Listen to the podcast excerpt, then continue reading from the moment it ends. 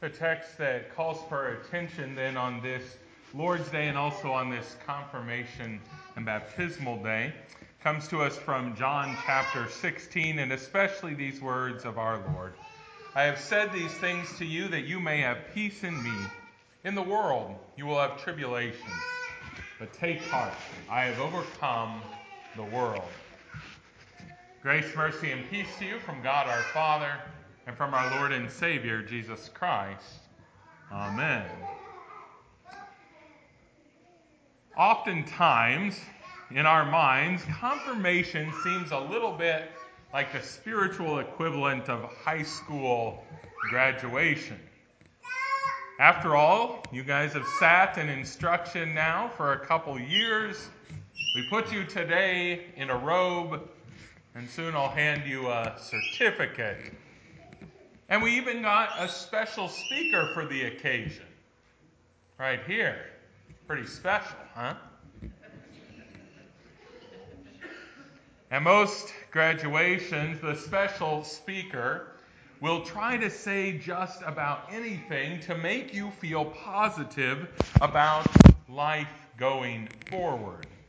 They'll paint rainbows in the skies with their words.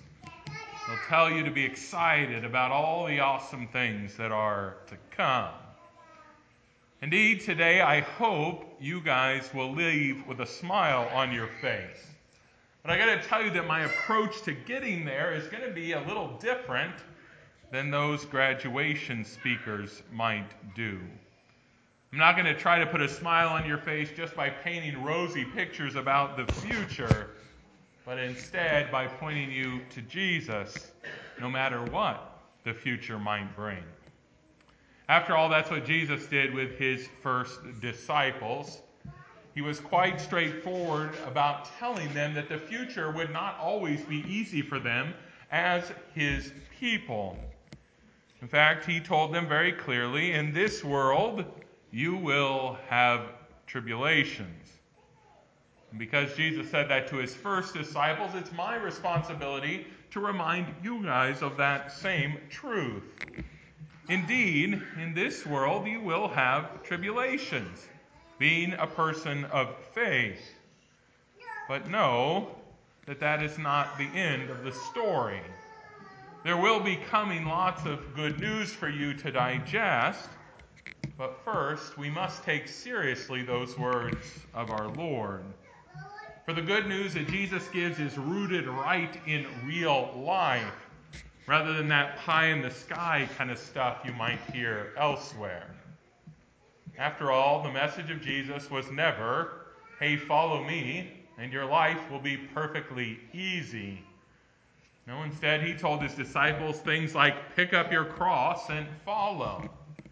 He told his closest disciples that if they came with him, they would have to drink a cup of suffering. He told them right up front that following him could mean losing everything they had. You know, I suppose with that kind of talk, Jesus would not have been invited to do many high school graduation speeches.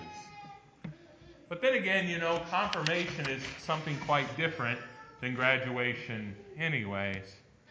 One might do better, actually, to think of confirmation as more of like an oath of enlistment that a member of the military might take after basic training. The rite of confirmation, which you will soon experience, is all about you guys thanking God. Thanking Him for everything that He has done for you since the time of your baptism right up into the present.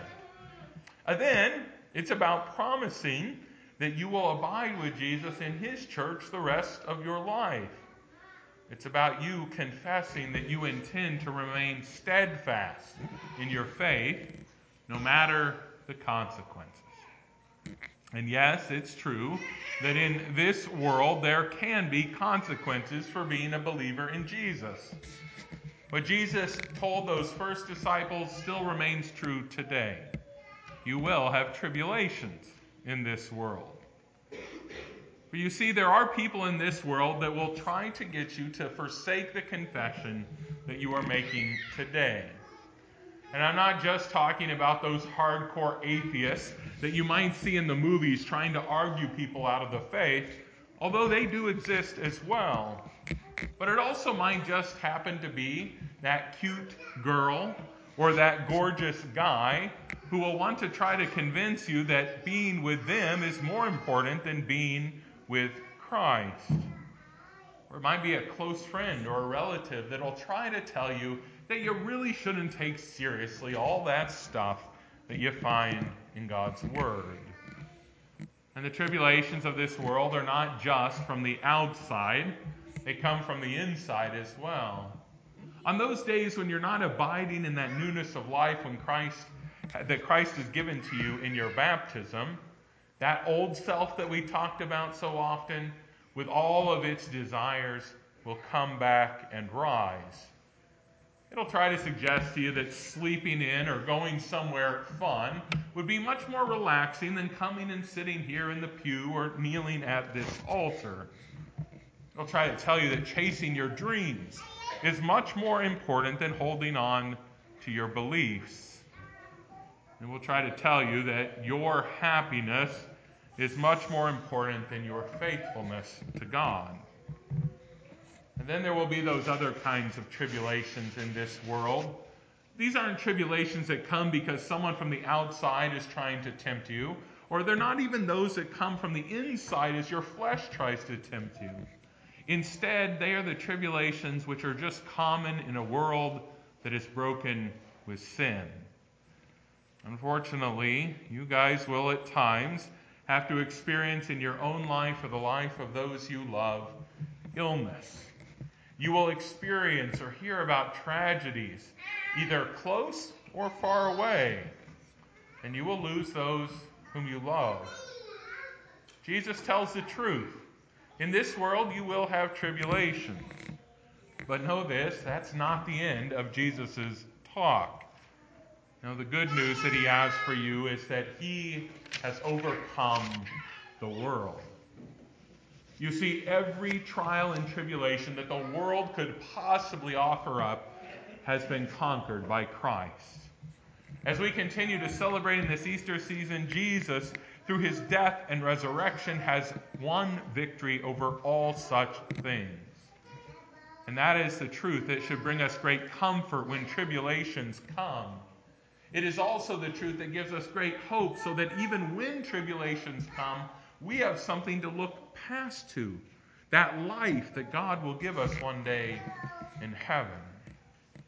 So when people try to convince you that your faith is outdated or irrelevant or even hateful, Never forget that Jesus has overcome such deceptions through his death and resurrection.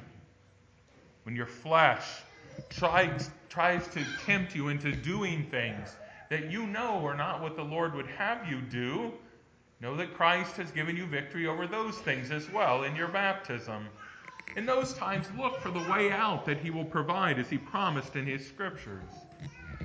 And when the brokenness of this world draws painfully close, Know that one day you will live in a place where there is no more pain or tragedy ever to deal with again. Jesus has overcome the world, and he is making all things new. And finally, never forget this.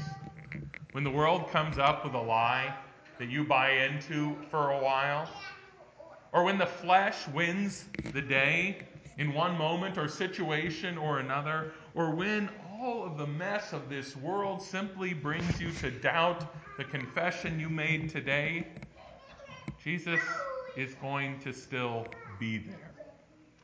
He has promised he will never leave you or forsake you, even when you sin and sin gravely. Yes, he has promised to always be ready to tell you again that he has overcome the world, that he has overcome even those sins that you will commit. He'll always be waiting for you. He will always be waiting to have you return to him in repentance and faith. He'll be here at his altar, ready to invite you back time and time again to receive his supper. He will tell you time and time again, I have overcome the world. No doubt this sermon that I gave today might not be as overtly cheerful as some that you might hear at a high school graduation, but it's based right in reality. It speaks accurately about this world, and more importantly, it speaks accurately about Jesus and the victory he has given to us. It speaks to you about the one whom you will soon confess, and then whom you will receive. Confirmands, you will have tribulation in this world, but take heart. Jesus has overcome the world. Amen.